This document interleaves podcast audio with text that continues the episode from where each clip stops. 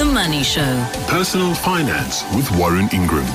Personal Finance brought to you by Toyota Financial Services. Toyota Financial Services is an authorized FSP and registered credit provider. T's and C's apply. Warren Ingram, Executive Director, Galileo Capital, and a personal financial advisor with us again. And I don't know if you remember back to 2019, Warren. I was thinking, oh, goodness me, I can't wait for the year to end. 2020 is going to be so much better. We then get into COVID, and it's like, oh, 2021. I can't wait for 2021. Get to the end of 2021, it's like, oh, thank goodness it's 2022. I don't know. We've got this weird sort of mapping of our lives year on year on year. And each one of the years that has gone by in the last five has been, you know, significantly challenging. And as we look towards 2023, I'm going, I'm too scared to look at 2023. It's been, you know, it's got worse and worse and worse. But you're going to help us through that, I hope. I'll do my best, and and maybe the the one one thing to give you a little bit of peace of mind uh, uh, about where we are right now is it it feels a little bit from an investment point of view that that the world is starting to turn the right side up. Uh, I, I feel uh, the world kind of went a little bit upside down, uh, you know, after 2008, 2009, when when especially the central banks in the US and Europe started to cut interest rates on such a long and sustained basis that you eventually got to the point where it cost you a fortune just to store money in a bank. And it wasn't in fees, it was in interest that the bank was charging you to give the bank money. And, and for me, that was, you know, I, I, I mean, all my economics and, and finance textbooks, they, they weren't designed for that kind of a situation. Yeah. So, so what we're living through now, Bruce, is, is kind of the world you know, righting itself. The ship is going from, you know, being completely upside down where, you know, the propeller is in the air and everything else is underwater. And now all of a sudden uh, we're, we're, right side up. The, the, the ship is certainly not going in any direction. It's just bobbing around at the moment. And, and, and that's very unsettling. But we can start to do some calculations and we can start to understand how, how this world works and, and the medicine that the world is busy taking now, which is which is rising interest rates to, to, to combat inflation. All of those things for us as South Africans is pretty normal. It's it's it's pretty usual stuff. It's it's things we understand very well, which also means we know how this uh, how, how this story starts to unwind. All the bad news and and kind of the if it's a story at the moment, it's a horror story. But but I think I think we we know what the light at the end of the tunnel will be, and and it's not a train. It's it's you know the end of inflation and and then the result that that reserve banks around the world and, and in our country, firstly, will stop raising interest rates and then at some point start to, to reduce interest rates and, and take the, the, the pain, some of the pain out of the economic system. All of that is, I think, good news for us because we're not in a, a, situation where we're dealing with a pandemic or the collapse of the financial system, which is what we were dealing with in, in 2008, where, where we were all eventually very worried that the world might end in, in, a, in a financial term. But this is kind of normal stuff. This is a, a, normal market cycle, and, and we know how cycles go in this environment. So, okay. long story short, I think we're okay. Okay, but but there is you know this idea that there should be a rebound, and uh, the JSE's recovered remarkably actually uh, over the last three months. Even as the news cycle, the news flow in South Africa has got darker and darker and harder and harder, um, markets have recovered quite nicely to about 72, 73,000 on the all share index. So as we then look into 2023 and beyond, and saying, okay, so you know interest rates are likely to be peaking. Um, they make up once or twice more. Inflation doesn't immediately recede back down to the 2% target rate, which is what central banks in Northern Hemisphere countries like. Uh, it may take some time for that to occur, but markets are likely to respond in anticipation of that fact. And so we could actually have a pretty good 2023, is I think what I'm hearing you say. Uh, um, um, um, except for the very last part around timeframes, I think I think that's maybe the mistake we, we've been making from 2019, 20, and then 21 is we, we kept putting quite short timeframes on why when things will get better. I, I, I, agree with you that the markets will look forward and, and start to anticipate uh, you know you know better days ahead. But but you know whether that that happens at the end of this year, the end of March next year, or June, uh, I, I mean I think we, we, we need to just kind of say to ourselves, we're, we're in it now. We're probably, you know, we, if we're not at the bottom of the pit, we're very close to the bottom. Uh, let's just, you know, not make big decisions based on the world will get better by March, and and let's let's start investing according to that. I, I think it's just a case of saying, uh, for now, uh, this is probably as close to to the, to the end of the bad news as we're going to get, and and and then let's wait for the good news. What, what worries me a little bit about global markets and and maybe in South Africa as well is that fund managers and investors are are kind of if if I have to use another um, an analogy, you know, we're we're driving our cars and we're starting to put our foot on the accelerator quite hard in terms of getting excited about about things might get a lot better a lot sooner so the car's accelerating, but the only way we're driving and the only place we're looking is in the rearview mirror and, and, and looking at that rearview mirror to help us decide whether to turn left or right. And, and I think that's really dangerous. So, you know, it, the one thing we've always got as, as private investors making our own investment decisions is we, we don't need to be part of, of the kind of fund manager herd and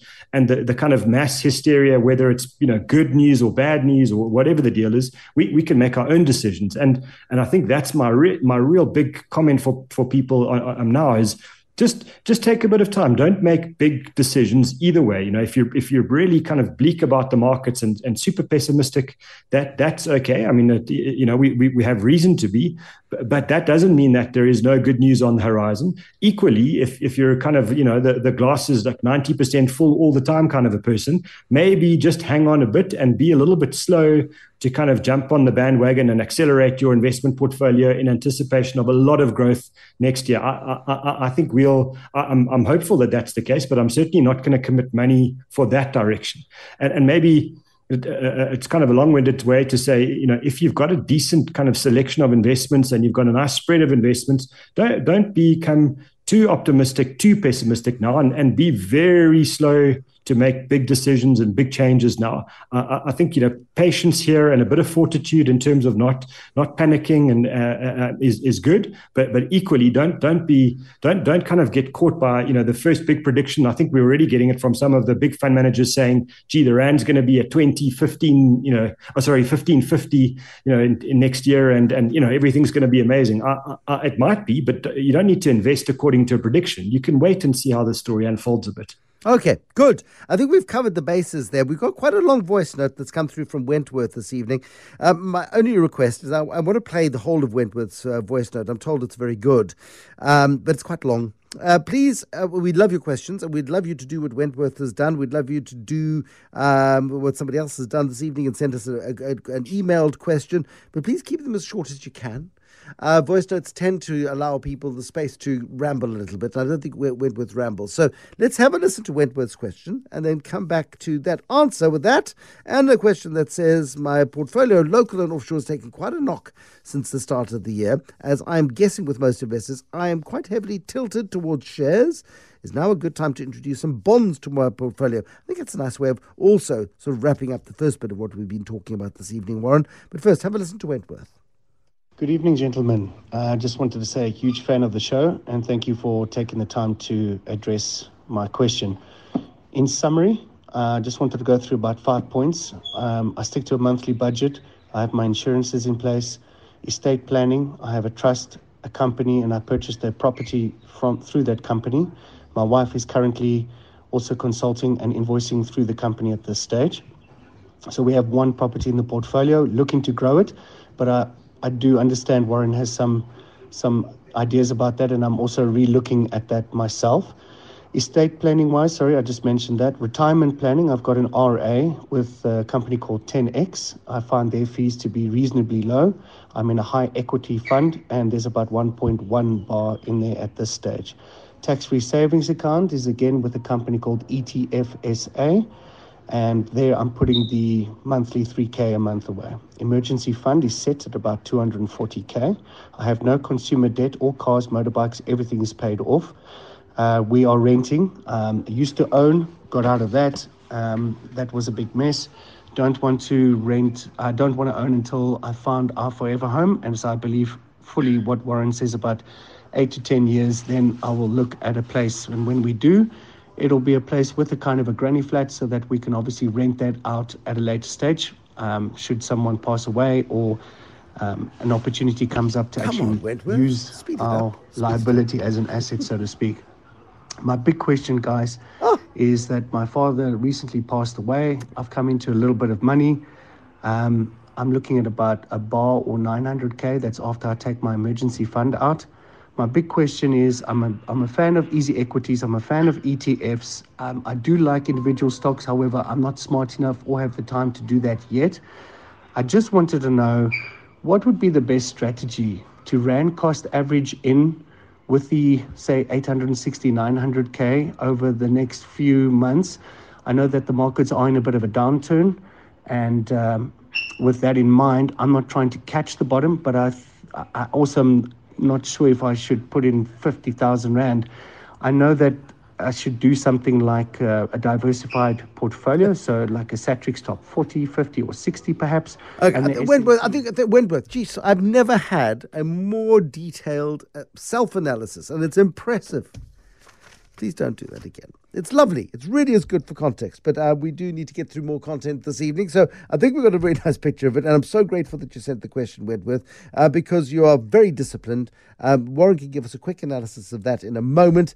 Um, I love how you say I am not smart enough to to go and buy individual shares. Just forget that, you know. And, and for the vast majority of us, I think that's the case. It's because we don't have the time and the energy uh, and the aptitude for it. So I think you're, you're spot on on that particular front. Uh, but yeah, so very thoughtful. Thank you. We'll an- analyze it in just a moment. Uh, Wentworth, love to hear from you again. Shorter messages, please. That goes for everyone. But good one. Thank you, Wentworth. The Money Show. Personal finance with Warren Ingram.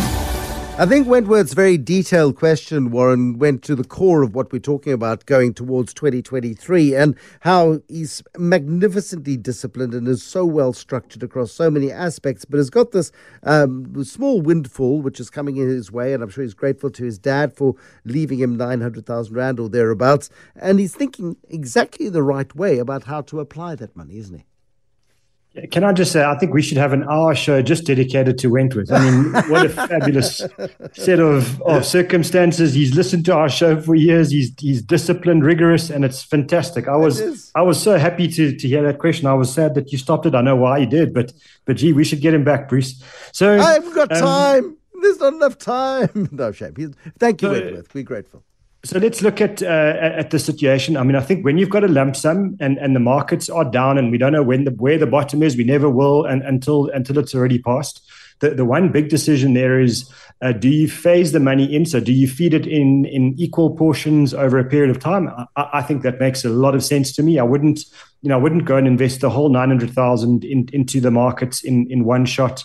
Uh, I, I would feed it in. The the debate is then how long Wentworth, and and my suggestion when when- we've had such a big drop in in markets all around the world is is you know don't do it over 12 months which would you know be, be my kind of normal uh, idea. I, I think you can you can actually use the the low market uh, value. So i think the, the price earnings ratio of the market is good. And and therefore choo- choose somewhere around 3 to 6 months you know. So you take that for argument's sake you take 900,000 divided by 6 whatever that is per month, put that into the markets um, in equal amounts for, for the six month period.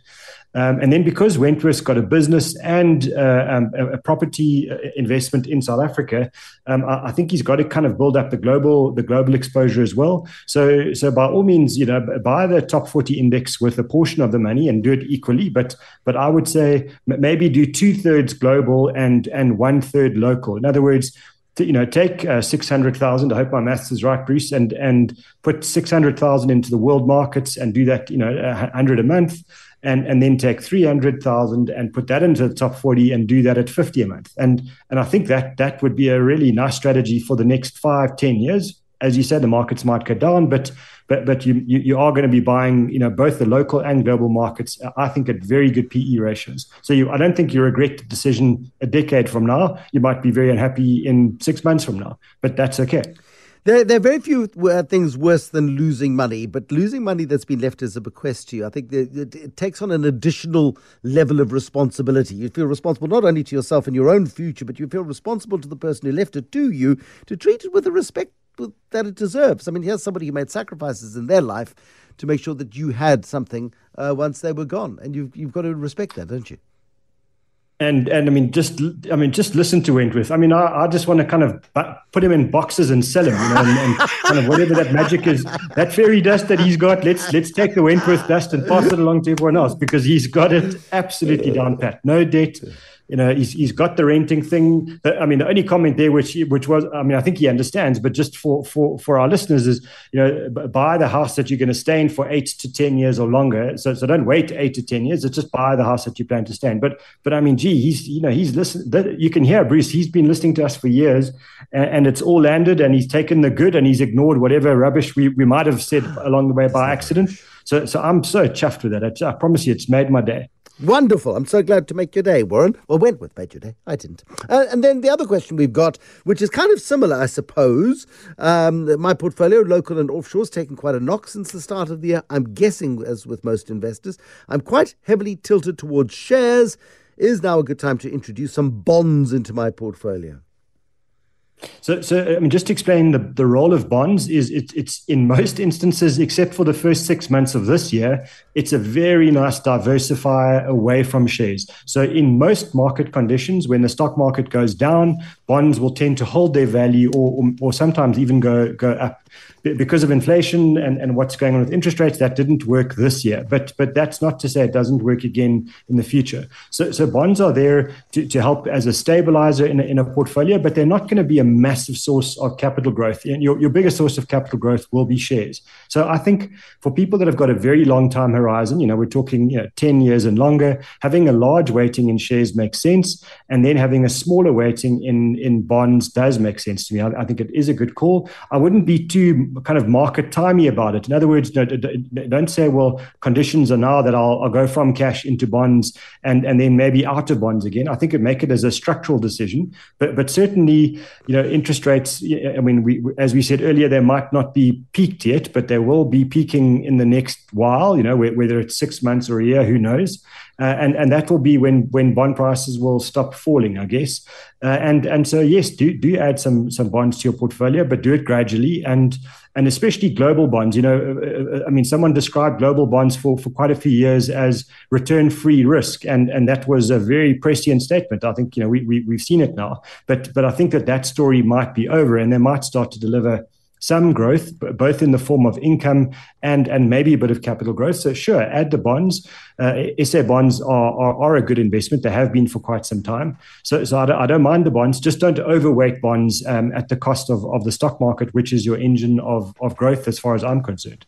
Uh, and it's really important. I mean, people again, people say, "Oh, you, yeah, Warren, you can't buy South African bonds. South Africa's going bankrupt." And South Africa was at risk of going bankrupt. Certainly, two or three years ago, it felt very, very close to the edge.